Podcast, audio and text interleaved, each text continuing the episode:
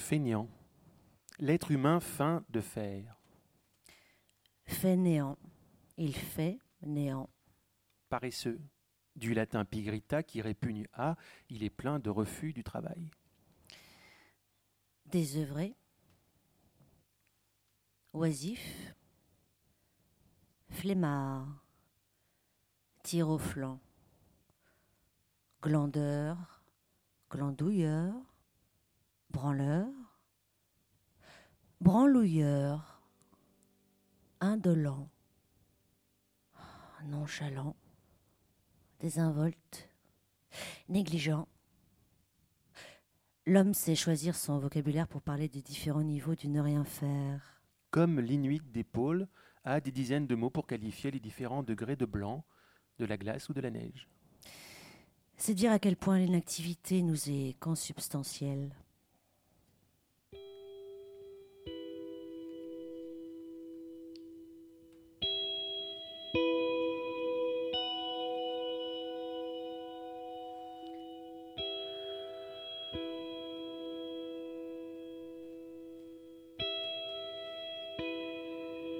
Ne rien faire est une discipline. Ne rien faire, mais euh, vraiment rien, est une question de maîtrise de soi, comme un art oriental qui se pratiquerait sans en avoir l'air. Il suffit d'un geste pour tomber dans l'activité. Les choses trappes sont nombreuses, les propositions, quoi qu'on en dise, de rejoindre un projet, une entreprise au sens large, un mouvement quelconque, sont multiples et n'attendent qu'un moment de faiblesse pour nous séduire et mettre à bas nos patients efforts sur le chemin de la flemme. Peu y sont arrivés. Il et elle restent des modèles dont le portrait devrait orner tous les cours de tournage de pouce, tous les coins à cancre, mais toutes les salles de gym aussi, où l'on magnifie l'endurance et le contrôle du corps sur la pesanteur. Car ne rien faire, c'est pareil, ça élève l'âme et endurcit le corps. C'est un travail sur l'ego, car ne rien faire signifie ne pas laisser de traces. Cela limite en tout cas les probabilités de marquer son temps. De nombreuses personnes se sont activées pendant des années, parfois avec frénésie, talent, ambition, excès ou application, et ne voient néanmoins leur nom apposé sur aucun monument, stèle ou plaque de rue. Ils restent parfois quelques semaines sur leur boîte aux lettres après leur disparition tout au plus. Par ailleurs, n'excluons pas le cas de certains suractifs qui souhaiteraient garder l'anonymat. Or, même l'oubli ne leur est pas garanti. Il en résulte qu'indubitablement, l'option de l'oisiveté est plus satisfaisante. Ne rien faire impose une certaine force de caractère. Voyons donc le ne rien faire comme un mode de résistance, modeste et souriant à l'optimisation de l'usage du temps et à son impératif contemporain plus ou moins tacite. Cette résistance n'est pas naturellement clandestine. On peut même considérer qu'il est louable d'afficher ne rien faire de son temps. Ne rien faire est un lacet d'effet, on arrête sa course sous le regard de tous.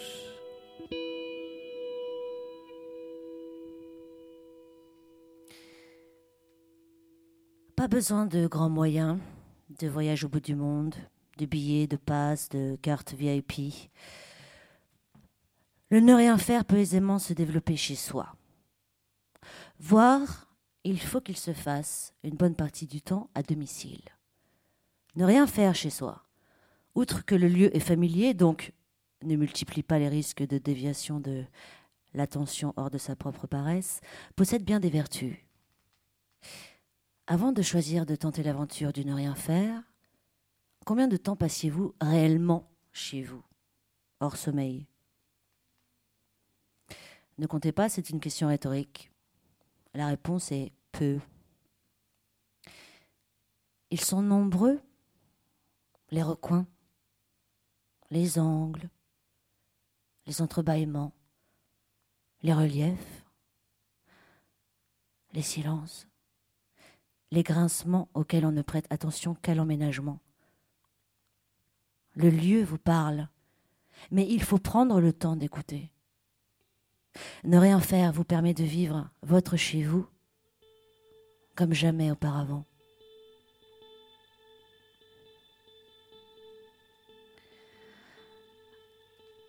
à faire exister votre maison aux heures inhabituelles. Vous aurez bientôt le sentiment de découvrir un nouveau territoire. Une lumière inédite apparaîtra sur le tapis. Des éléments oubliés, confiés lors de l'emménagement au bon soin d'un bout de faux plafond ou d'un double plafond de placard, se rappelleront à votre bon souvenir. Votre domicile doit devenir l'atelier de votre ne rien faire, son laboratoire. C'est l'île vous aurez le temps et l'espace, au moins mental, pour trouver une autre manière de vous déployer, corps et esprit rien faisant à l'abri. Et puis un matin, alors que vous aurez atteint l'état de grâce de ne rien faire, vous vous réveillerez à la lumière du soleil, encore embrumé de la nuit. Vous appuierez alors sur le mur qui cédera sous la pression de votre main. Une nouvelle porte s'ouvrira, dissimulée sous la peinture que vous aviez oubliée depuis toutes ces années une pièce en plus, une pièce ignorée se révélera qui vous servira d'abri dans l'abri. C'est là que vous vous réfugierez quand le ne rien faire vous aura trop lassé.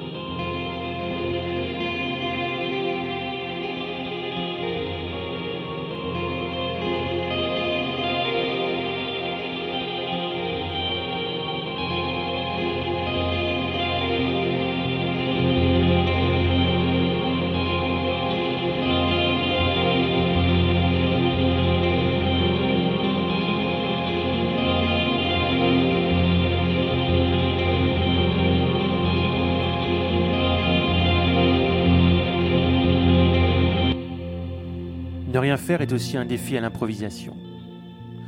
Car le rien faisant n'est pas seul au monde. Il interagit, mais il n'anticipe pas le futur ni ne tire de leçons systématiques du temps passé. Il est ici et maintenant.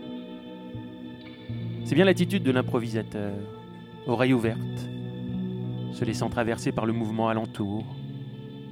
Tout cela quand même en fonction de la présence et du corps de l'autre.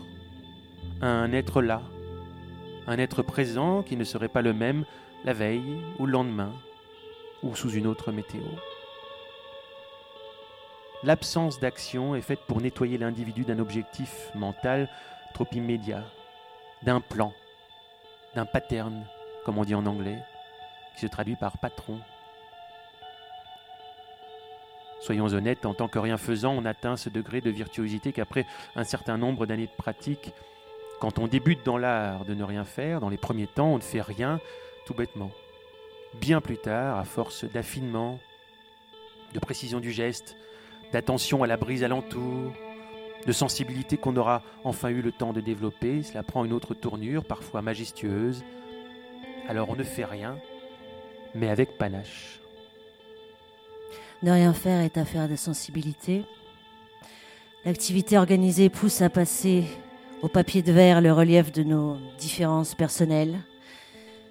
Car ensemble, il faut converger. Alors que s'abandonner à ne rien faire a tout du taille crayon. Voilà votre oreille qui se dirige vers l'intérieur, vers nos aspirations, nos réactions, nos petits battements. On n'a pas toujours raison, on a rarement la bonne vision, mais notre évaluation personnelle toute déséquilibrée et pétrie de mauvaise foi qu'elle puisse être, doit compter dans notre manière d'appréhender le monde. Tout à chacun se fabrique un mécano à sa mesure qui fait le pont fragile entre d'une part cette sensibilité consciente et d'autre part la masse objective de son environnement. On conviendra que l'époque privilégie cette dernière, héroïne à mille têtes, des pushs sur nos téléphones et des chaînes d'information continue qui donnent sa forme à l'univers. Dans cette tension contradictoire, ne rien faire rend du terrain à l'individu, à nous.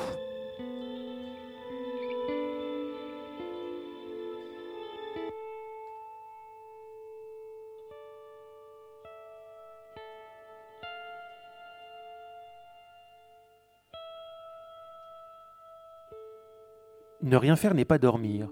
Beaucoup de débutants font cette erreur. La nuit réparatrice est une nécessité dont seul un faible pourcentage de la population peut se passer. Le sommeil est relativement partagé par tout le monde. Les notions d'activité, de travail, de projet ne sont pas exclusives du repos. Cependant, notons-le, la phase de la grasse matinée est inscrite dans le camp qui est le nôtre. C'est dormir sans dormir, en ce domaine comme en d'autres, il convient rapidement de se débarrasser de toute notion de culpabilité. Une fois le mauvais sentiment passé, bien volontiers, on se rendort, bercé par le bruit des métros bondés qui passent sous nos fenêtres. Si ne rien faire n'est pas dormir, c'est quand même parfois se rendormir. Entendons-nous bien, ne rien faire est une affaire de résistance, et notamment de résistance à l'air ambiant. Rappelons-nous cet homme politique, à moins qu'ils ne fussent plusieurs, voire nombreux, qui affirmaient que l'Agence pour l'emploi conseille aux chômeurs de, profiter de la vie plutôt que de chercher un travail. L'analyse est d'une synthèse remarquable, séparant d'une frontière infranchissable la bonne vie, ample et déliée, et le travail.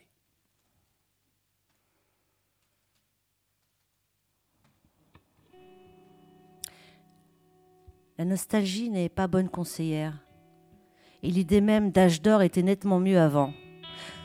Cependant, il convient de constater qu'à une époque de plus en plus lointaine et floue, percluse d'anomalies et de recoins, comme une enfance artisanale de notre âge technologique, il semblait plus simple de ne rien faire officiellement. Une open oisiveté, comme on le dit aujourd'hui des logiciels libres, améliorables et partageables par chacun. Souvenons-nous ainsi de cet individu qui avait réussi à obtenir un bureau et une ligne téléphonique dans une grande institution française au début des années 70, alors qu'il ne dépendait d'aucun service. Et s'il ne s'était pas dénoncé lui-même, il y serait peut-être encore, les deux pieds sur le bureau. Les placards étaient multiples, l'argent ne coûtait rien, on peut s'en faut. On distribuait des sandwichs au dans les rues, les cigarettes étaient sans douleur, on considérait le cholestérol comme une qualité et la Citroën CX comme un animal domestique affectueux. Quand on parle aujourd'hui de cette époque disparue, ça sent l'amiante, les peintures de Vasarely, le papier peint orange, la tour Montparnasse, la dalle de la Pardieu, les rêves en béton et les pots d'échappement. Les années 70 ont un charme qui est loin de s'effacer à mesure qu'on s'enfonce dans le 21e siècle. On se figure un ne rien faire artistique et ludique, que le besoin poussait à rompre quelques semaines ou quelques mois, le temps d'un emploi subalterne trouvé en deux coups de cuillère à peau dans les petites annonces du Figaro ou de Paris Boom Boom. Et puis la crise pétrolière est passée par là, et avec elle la chasse au gaspille, expression d'époque. On a serré les ceintures, les gorges, les emplois du temps et on a réduit la durée du tour du cadran de la montre. Mais ne rien faire reste possible. N'oublions pas que l'on vit l'âge d'or de demain. Ne rien faire aujourd'hui implique des jeux de pistes de plus en plus complexes, sans doute des applications payantes sur notre téléphone, voire des bacs aux sous-directeurs et autres responsables intermédiaires. Le parfum n'est plus le même, mais la poésie n'est pas loin. Car si l'on doit bien finir par s'avouer que l'entreprise ingrate laisse de moins en moins de place aux paresseux, il faut désormais faire preuve d'ingéniosité, d'inventivité, élaborer des tactiques, un autre lien à l'imaginaire, pour véritablement ne rien faire. C'est donc du boulot. On n'a rien sans rien, surtout quand on ne vise rien.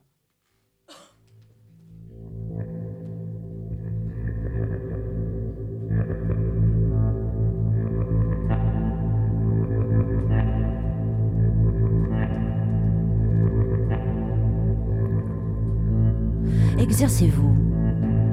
Prenez votre voiture, faites le chemin quotidien le plus routinier possible. Une fois arrivé au but, celui qui est inscrit jusque dans vos gestes, continuez votre chemin.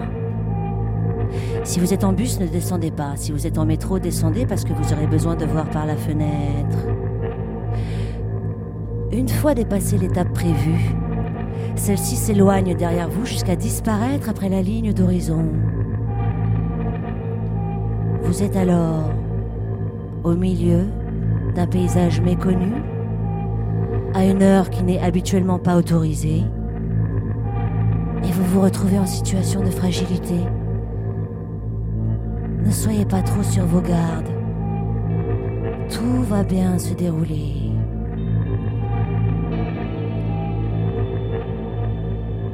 Vous venez d'élargir l'écran. Au moment où vous auriez dû arrêter le moteur, descendre du bus, sortir les bonnes clés ou le bon badge face aux bonnes portes, vous ne l'avez pas fait. Vous n'avez rien fait. En conséquence, un petit endroit résonne manifestement de votre absence et tout le reste fait écho à votre présence. Vous avez perturbé un équilibre. Quelque chose va se passer. Vous venez de vous échapper.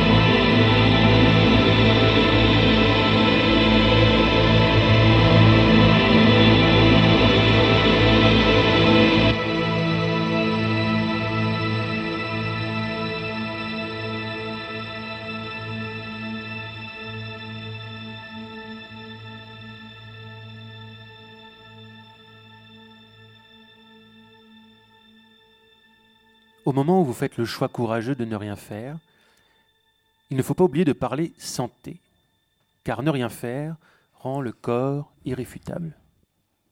L'activité habituelle, rituelle, le plus souvent professionnelle, n'implique une vision physique de soi-même que partielle, correspondant le plus souvent au moment de souffrance. Le corps n'apparaît qu'en cas de maladie. Dents carriées, maux de ventre, euh, jambes cassées, à la limite, on peut dire que l'organique existe dans la temporalité active uniquement quand il empêche ou contrarie. Si on veut aller plus loin, on fera la proposition suivante. S'il y a activité, alors il n'y a pas corps. Et on en déduira en miroir que s'il y a ne rien faire, alors le corps existe. Le corps du ne rien faire développe d'autres muscles, des organes endormis, l'oreille interne devient plus précise, la coupe échevelée. Les orteils s'habituent à se disposer en éventail. Les pas se font moins pressés. Les bras au réveil s'étirent comme avant, mais plusieurs fois dans la même matinée. Et on a la possibilité d'être à l'écoute de son propre sommeil en se détachant du corps social. Le corps, pour le dire simplement, devient plus libre. Ne rien faire fait du bien à votre corps contraint, marqué par les routines de l'activité, si celle-ci est industrielle, nul besoin d'argumenter, la chaîne est le lieu de fatigue psychique et physique. La machine à proximité pollue l'air quotidien et provoque des accidents. S'en éloigner allonge sans discussion la durée de la vie. Si vous êtes dans le tertiaire, la tendinite de la souris d'ordinateur vous guette, à moins qu'elle vous ait déjà saisi. La position assise 80% de la journée perturbe votre digestion, affaisse votre sangle abdominale, prépare les flibites, alors que ne rien faire autorise à s'allonger et c'est un des avantages les plus conséquents. L'écran, vous accapare. Sachez que des yeux qui ne s'exercent qu'à quelques centimètres développent une myopie plus sûrement qu'une acuité renforcée. Il faut voir court et loin dans la même journée, plusieurs fois, pour maintenir souple le cristallin.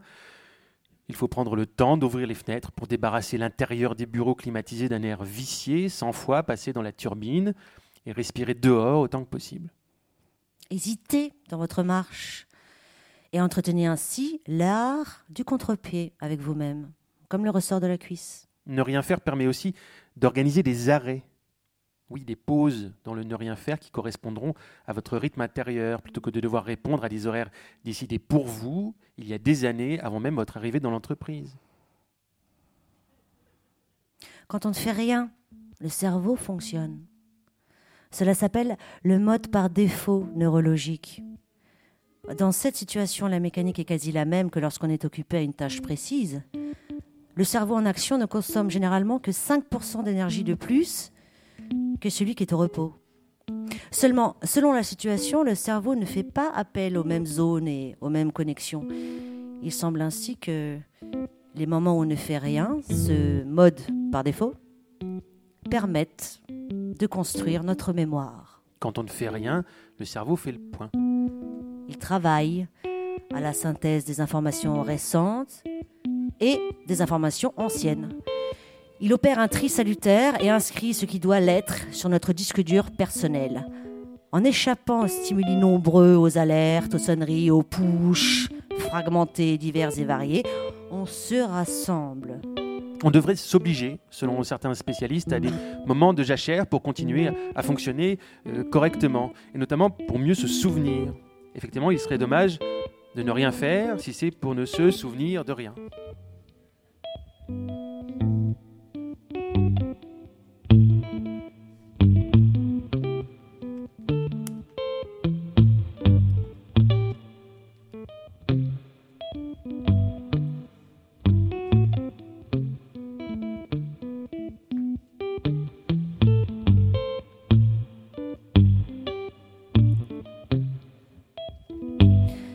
Silence n'aide pas à ne rien faire. Bizarrement, il peut faciliter une pensée qui gambade, mais celle-ci risque de s'arrêter sur les contingences matérielles du moment. Et alors? Et on a vite fait de se retrouver, un tournevis à la main, en train de réparer cette poignée de porte qui tombe depuis trois ans, hein, quand on l'actionne un peu vivement. Le silence est donc un obstacle supplémentaire qui peut mettre votre détermination à ne rien faire à l'épreuve. Si vous devez choisir une ambiance sonore à votre oisiveté, trouvez-en une neutre et non régulière. Pas des notes harmoniques qui risqueraient de vous amener à chantonner, donc à trouver, retrouver ou inventer des paroles. Soyez dans l'absence de références connues. Piochez euh, au hasard dans des œuvres que vous ignorez, souterraines, expérimentales, elles-mêmes issues de genres que vous soupçonnez tout juste. Passez-les en sourdine et en longueur, ainsi plongé dans l'inconnu. Tout est neuf, tout est frais. Vous pouvez commencer à inventer, vous pouvez commencer à ne rien faire.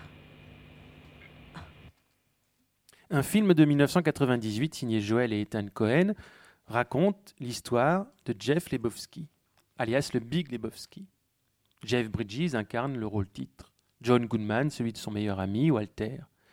Lebowski, aussi nommé le Dude, est devenu un héros culte suscitant l'enthousiasme d'un public qui continue de grandir. La raison en est simple, Jeff Lebowski est un super-héros. C'est notre hypothèse. En premier lieu, il n'a pas peur de la mort. Cet inactif flamboyant est imperméable aux angoisses communes. Et son éthique personnelle, qui est forte et le rend fort, qui structure même le personnage, s'incarne dans le souci qu'il porte au tapis se trouvant dans son entrée et sur lequel des malfrats mal comprenants se sont laissés aller à uriner. C'est là que le drame se noue. Cet élément du quotidien est la pierre angulaire de l'aventure qu'il vit. Cette absence d'affect, à l'égard des grandes questions, parallèle à un intérêt fondamental pour ce qui apparaît aux yeux de tout un chacun comme négligeable, rend le dude fascinant. La scène, fameuse dans la mémoire des cinéphiles où les cendres de Donnie sont jetées à la mer et reviennent, poussées par le vent, dans le visage de Jeff et de son ami Walter, terriblement prévisible et pour cela irrésistible, achève de nous convaincre qu'il trivialise sans honte ce qu'il y a de plus sacré. Le dude n'est certes pas immortel, et il est parfois impressionné par ce qui lui arrive, mais c'est bien un super-héros. Postmoderne, sans aucun doute, et affranchi des apparats traditionnels. Ainsi, il ne se transforme jamais et ne cherche aucune cabine téléphonique pour enfiler un collant bleu. Sa potion magique est le russe blanc, le cocktail White Russian, devenu une sorte de mot de passe parmi les fans. Et son vieux peignoir de bain et sa cape. Une scène de rêve hallucinée le montre, néanmoins, en train de voler librement au-dessus de Los Angeles, comme Superman le faisait au-dessus de Metropolis. Le message est clair et les pistes sont convergentes. Il y a plusieurs passages oniriques où la pesanteur n'existe plus et la géographie non plus, le dude a alors accès, suite à un choc ou à une substance ingérée à son insu, au royaume des songes et des fantasmes, parfois sur un fond noir qui figure l'infini.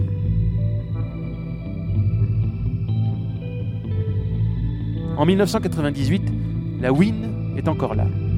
On n'a pas passé les crises de l'Internet et du 11 septembre, les pics des cours du pétrole à 140 dollars le baril. Ce sera deux, trois ou dix ans plus tard.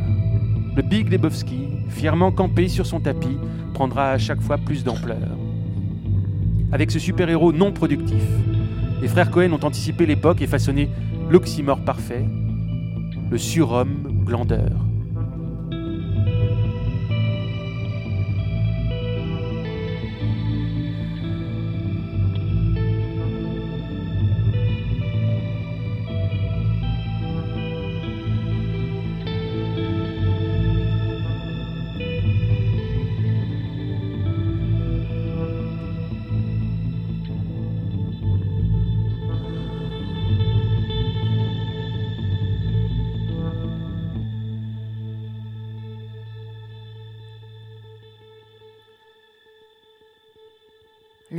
Existe par le creux qu'il crée, le potentiel qu'il appelle et la projection qu'il implique. Le rien, c'est la réalité augmentée mille fois si on s'y prend bien. C'est l'abstraction, c'est échapper à la réalité, au concret, à la pesanteur. Le rien crée un appel d'air, un courant d'air. Donc, un mouvement.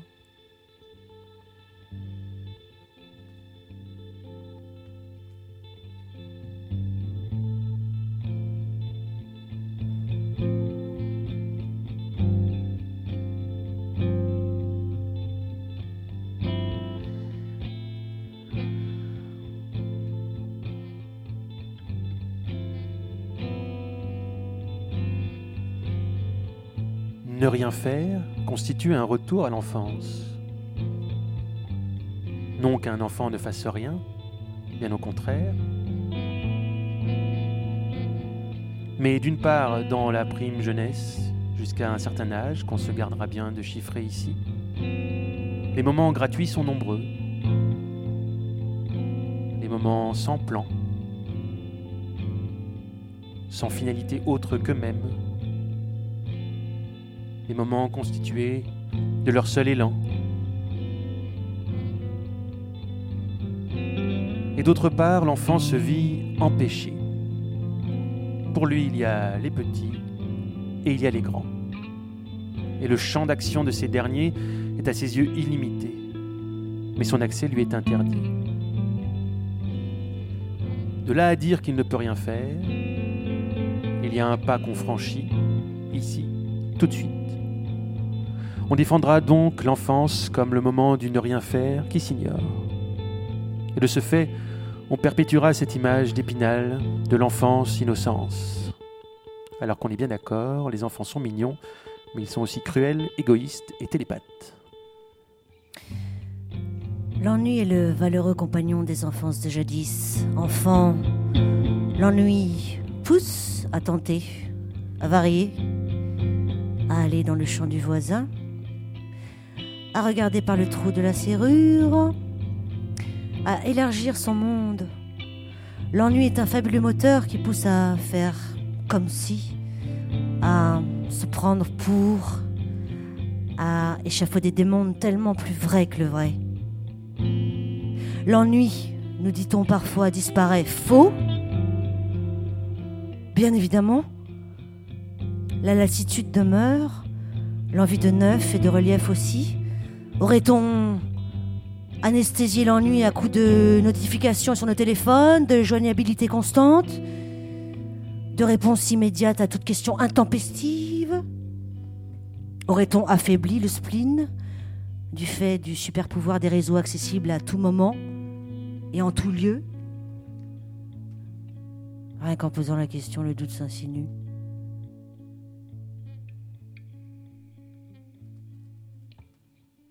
En cherchant dans le moteur de recherche Google, radar et piti de nos atermoiements, on se rend compte que la première occurrence, après les questions d'orthographe, quand on cherche le mot ennui, est ennui au travail. Par conséquent, on s'ennuie encore, mais en faisant, en s'affairant. Une conclusion arrive donc, si vous, ne, si vous ne voulez vraiment plus vous ennuyer, ne faites rien. Notre monde est fait du croisement du rythme de chacun, du rythme de tous. Traditionnellement, c'est l'accord de l'un avec l'autre qui nous permet d'avancer. À cet égard, lorsque vous aurez bien progressé dans le ne rien faire, Méfiez-vous de certaines étapes de la vie qui paraissent naturelles mais qui dissimulent mal, des tentatives de vous faire euh, revenir sur le chemin de l'activité. Ainsi, une phrase anodine comme C'est bientôt la rentrée devra vous faire dresser l'oreille depuis le hamac que vous occupez ostensiblement. Des proches vous la glisseront à l'oreille, de même que des gens vus ou entendus dans les médias, ou de nombreuses publicités pour des sacs, des crayons ou des agendas. Au bistrot, on risque aussi de vous en parler. Il est évident que tous ces gens très différents ne font que partager leur propre dépit à l'idée de cette rentrée sous couvert d'une frénésie déplacée. Attardons-nous sur le terme. Il charrie tant de souvenirs mêlant crainte et excitation. Changement de professeur, changement de classe, changement d'école, changement de maison, changement de météo, qu'on arrive à l'âge du préadulte chargé d'un réflexe pavlovien. Au mot rentrée, notre inconscient, déjà, se met au garde à vous. Nous avons été préparés. Les vacances se closent soudain comme si un lourd rideau tombait sur la plage. Plus de son, plus d'images. Les maillots de bain sèchent immédiatement, les valises se remplissent. Et tout l'environnement se met au diapason de cette nouvelle. La brise se lève, ça se couvre. Les transats se plient, le marchand de glace disparaît pour vendre désormais des parapluies. Et seule la boulangère reste sur place, sans sa vendeuse, la belle Lily, repartie dans les terres avec son dernier amoureux de l'été à deux sur ce scooter rouge que vous aviez trouvé un peu m'as-tu vu? La rentrée implique un mouvement de va-et-vient fatal.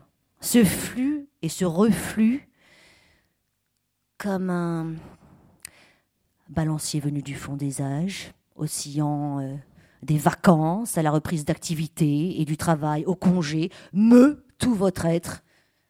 L'organique finit par s'y conformer. Chacun est emporté par la foule, qui nous traîne et nous entraîne, alors que non, nous ne formons pas qu'un seul corps. On en oublierait presque de réfléchir à quoi faire, à quoi dire, à quoi penser pour cette saison nouvelle que la rentrée annonce? La rentrée est un effort. Il faut se remettre dans un tempo rigoureux qu'on a presque oublié, bercé par les alizés aléatoires de la pause.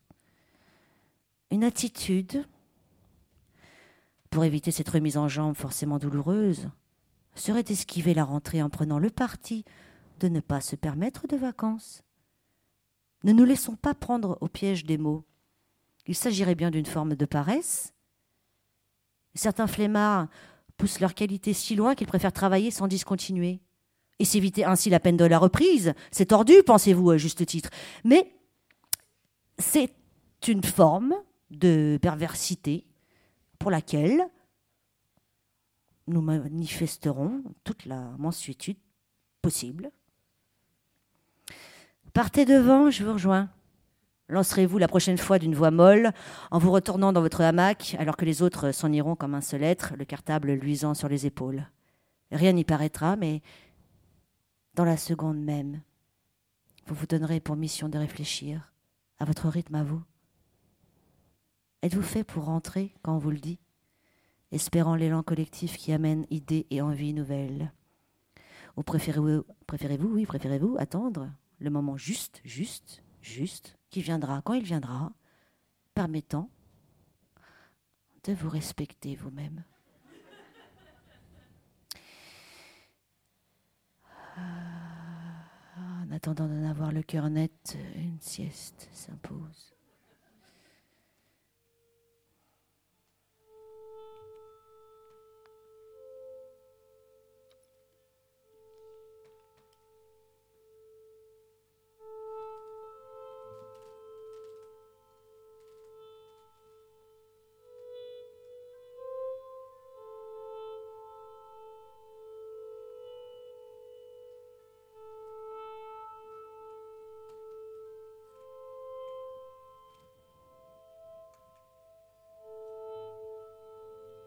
Ne rien faire commande de ne pas regarder sa montre. Comme plus personne n'en possède, vous devrez donc ignorer votre téléphone mobile, la nouvelle horloge. Comme le téléphone mobile est pour beaucoup le lien au monde, orientation, guide, rendez-vous, conseiller, ne rien faire implique par conséquent de modifier votre manière d'être au monde et de laisser votre téléphone se vider naturellement de sa batterie. Attention, théorème. Étant donné que ne rien faire implique de perdre son temps, étant donné que mécaniquement le temps qu'on perd a moins de valeur marchande que le temps gagné ou travaillé, en conséquence première, le temps travaillé doit être rentabilisé. En conséquence subsidiaire, on densifie le temps travaillé. On le multiplie verticalement avec des outils qui donnent l'illusion de faire plusieurs choses à la fois. On n'en conclut que s'il y a un temps perdu régulièrement, alors on dévalue le prix moyen du temps global. Et on rend donc moins nécessaire sa rentabilisation à outrance. C'est ce qu'on appelle la diminution du coût marginal du temps passé. Quand le prix de l'immobilier baisse, il y a moins de projets de promoteurs et la tension diminue sur les parcelles de terrain. Ici, la logique est la même. En d'autres termes, perdre son temps de temps en temps, ça détend tout le temps. L'idée de dégager des zones de temps perdu est séduisante. On peut y voir comme des rounds d'essais, ne rien faire pendant quelques heures, puis quelques jours, pour ne rien faire de mieux en mieux. À, à aucun moment il n'est question de tout arrêter, même si c'est possible. Vous pouvez tout suspendre, pour toujours. Certains choisissent même de disparaître, pour ne rien faire, ou du moins pour ne plus rien faire dans leur vie et en choisir une autre. Au Japon, on les appelle les évaporés, soit une transformation physique, passer de l'état solide à l'état de vapeur. En sciences physiques, cela s'appelle la sublimation. On peut choisir de tenter le sublime. Cependant, étonnons-nous. Ne rien faire, c'est aussi faire. Il y a une économie du ne rien faire, qui est par contraste une économie du faire. Ne rien faire pour mieux faire, en quelque sorte, si vous nous pardonnez la redondance. On peut vouloir être à la fois Newton le feignant dormant sous son arbre avant qu'il prenne la pomme sur la tête, et Isaac le physicien après la chute du fruit, découvrant ainsi les lois de la gravitation universelle.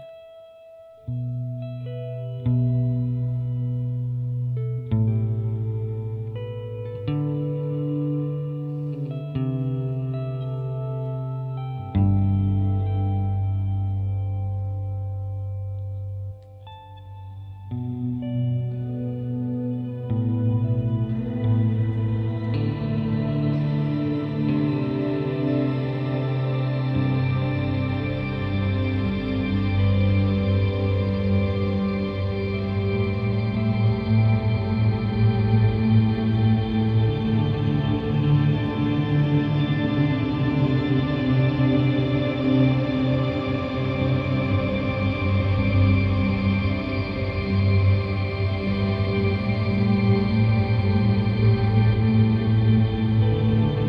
Paradoxalement, ne rien faire devrait être une attitude prisée par les tenants du travail bien fait.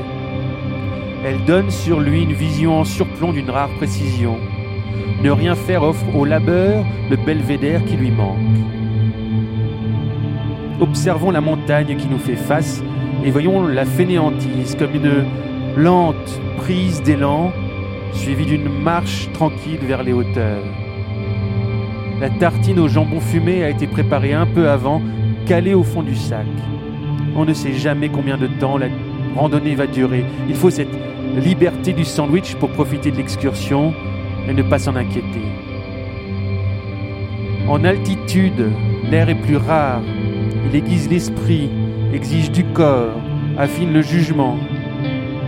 Le rien faisant est libre de choisir l'emplacement de son choix pour observer. De là-haut, il voit bien la cathédrale, contemple la pyramide. Il aperçoit aussi le beffroi, tous ces bâtiments si majestueux n'ont l'air que de détails. Debout sur son piton rocheux, le flemmard domine les plus hauts remparts de Saint-Malo. Au loin, il y a la Fernsehturm de Berlin, là-bas dans la brume, le Golden Gate Bridge de San Francisco, et même la muraille de Chine qui affleure. Combien de labeur sous les yeux du paresseux, combien d'heures, de jours, d'années de travail acharné, combien de vies entières consacrées au ciment, à la brique, au torchis, combien de marins, combien de capitaines, c'est stratosphérique. On tombe dans l'abstrait. C'est par respect, se dit le flemmard à Piolet, que certains doivent prendre sur eux de ne rien faire. C'est une noble cause.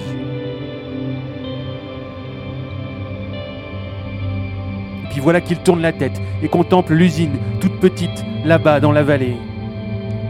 S'il prend le temps de se positionner au mieux, d'éviter d'avoir le soleil en face, de poser son sac, de balader ses jumelles, il reconnaît des zones familières. Et finalement, il aperçoit son propre atelier, et par la verrière, la pièce à façonner qu'il a laissée en plan, et ses outils à côté. Il y a le petit chemin qu'il prend tous les matins depuis son chez lui, Je n'ai jamais vu tout ça comme ça, se dit alors le rien faisant pour lui-même. Il distingue aussi une silhouette connue de lui, qui s'agite en tous sens, désemparée, peut-être, désœuvrée en quelque sorte. Et à la vue du petit homme, il murmure pour lui-même Paraît tout petit le contremaître.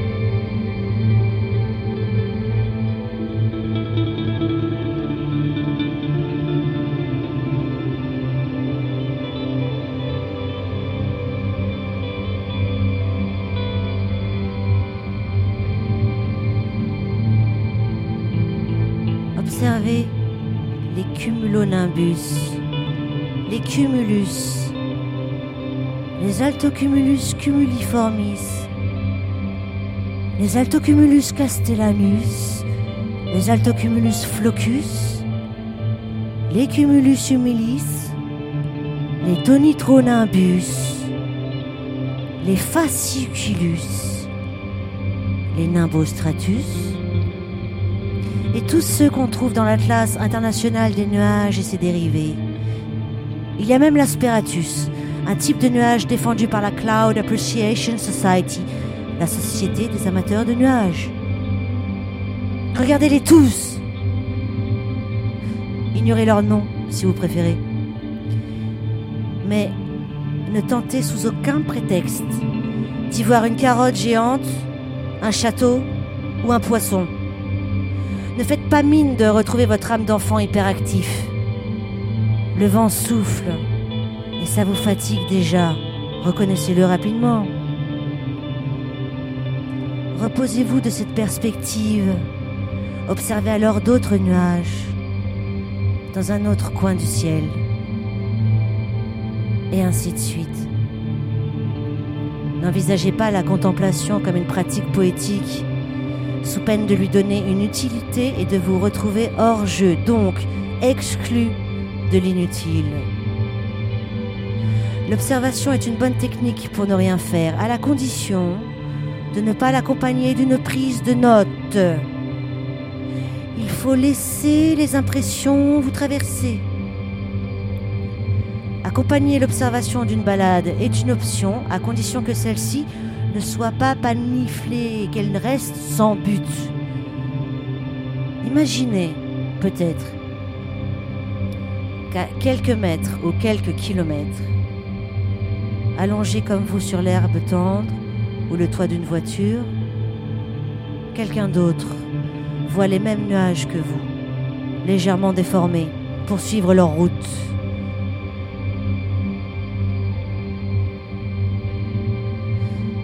Y a là le début d'une confrérie qui s'ignore. En parlant du ne rien faire, on énerve. On énerve ceux qui trouvent honteux de promouvoir l'oisiveté, ceux qui ne font rien mais le vivent mal. On énerve ceux qui aimeraient bien ne rien faire mais n'y arrivent pas, ceux qui ne font rien mais sans l'avoir choisi, ceux qui font plein de choses mais s'en trouvent très heureux. On énerve et c'est normal. Le ne rien faire est une frontière où les batailles furent nombreuses et c'est encore le cas aujourd'hui. En abordant le sujet, on touche à la représentation que tout un chacun, et tout un chacun différemment, se fait de la bonne vie. C'est l'intelligence inactive qui agace l'affairé face au rien faisant. C'est le potentiel gâché qui exaspère le laborieux. C'est cette bête de concours sans compétition qu'il chagrine. Car l'autre, toujours, vous prêtera une force, une capacité d'entraînement, un esprit d'initiative, un profil d'entrepreneur. Et tant que ça durera, il tentera de vous sortir de l'état de paresse que vous aurez choisi. Il vous observe et vous voit à son image, alors que vous le regardez s'agiter avec une fatigue dans l'œil. Rendons-lui justice, il n'a pas tout à fait tort.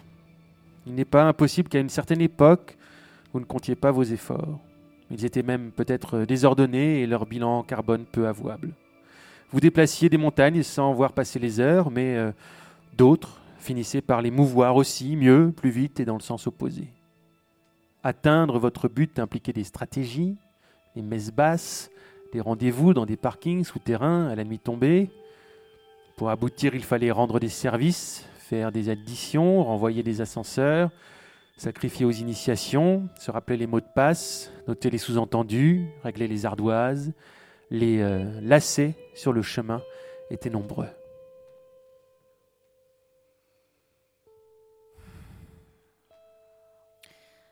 Alors vous avez choisi de laisser passer, laisser couler. Changement de stratégie. Vous étiez comme eux? Vous avez décidé de ne plus l'être. Alors l'ami, le frère, la sœur, l'ancien collègue ne vous comprennent plus et ils ne s'y résolvent pas.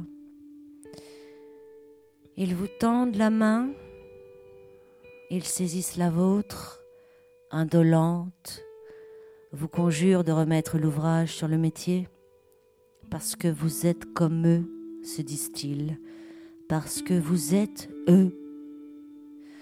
Parce que si vous arrêtez, pourquoi pas tout le monde, pourquoi pas l'écroulement général? Cependant, cette angoisse ne tient qu'aux capacités qu'ils vous prêtent et qu'ils ont cru voir à l'œuvre jusque-là.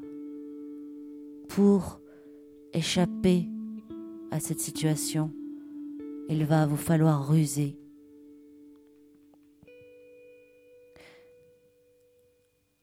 Vous allez devenir agent double.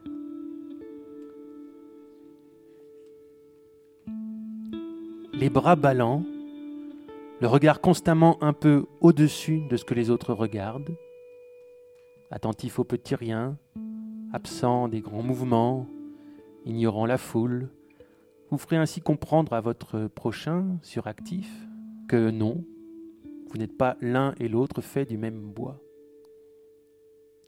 À vous contempler ainsi en train de retirer du hamac les petites brindilles et les aiguilles du pain parasol pendant près de deux heures sur un rythme égal, le doute s'instillera dans leur esprit.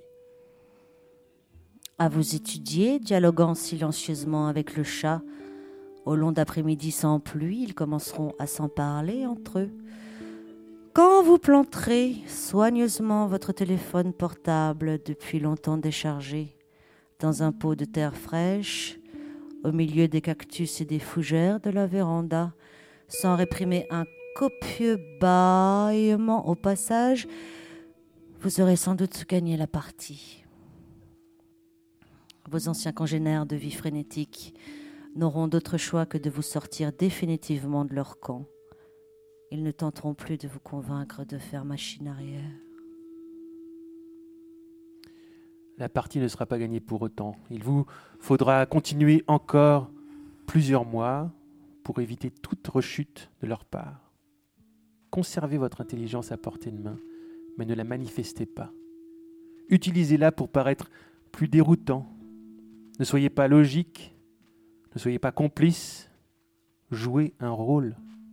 Celui de l'imbécile. Heureux, hein, lui, évidemment.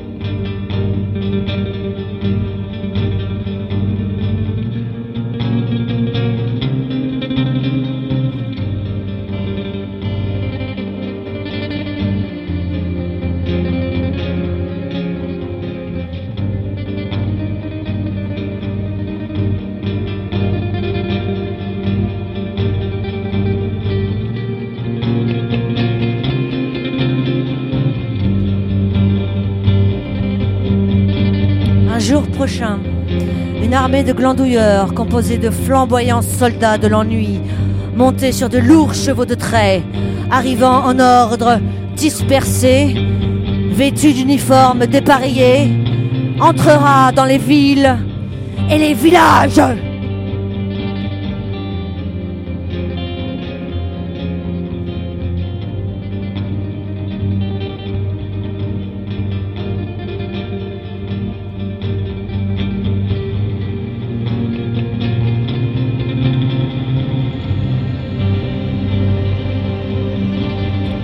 Ces valeureux pionniers, dont vous serez peut-être, ouvriront les portes et une partie du ciel. Un vent frais balayera les habitudes. La frénésie inappropriée sera remplacée par un dilettantisme à la carte. La compétition tombera d'elle-même comme un manteau ratant sa patère.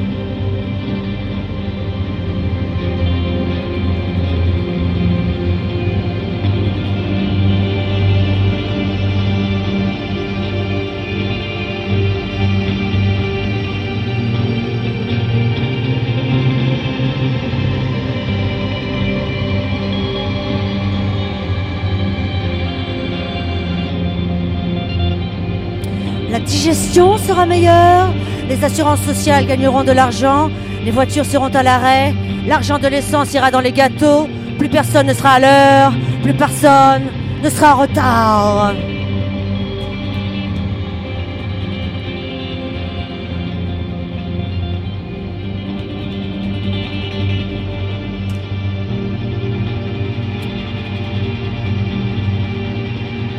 Le rose nous montra aux joues.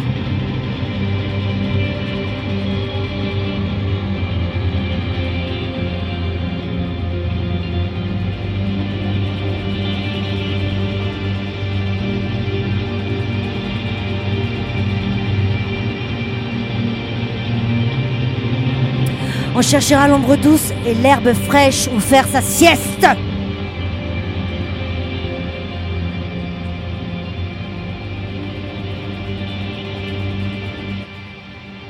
Ce sera le printemps.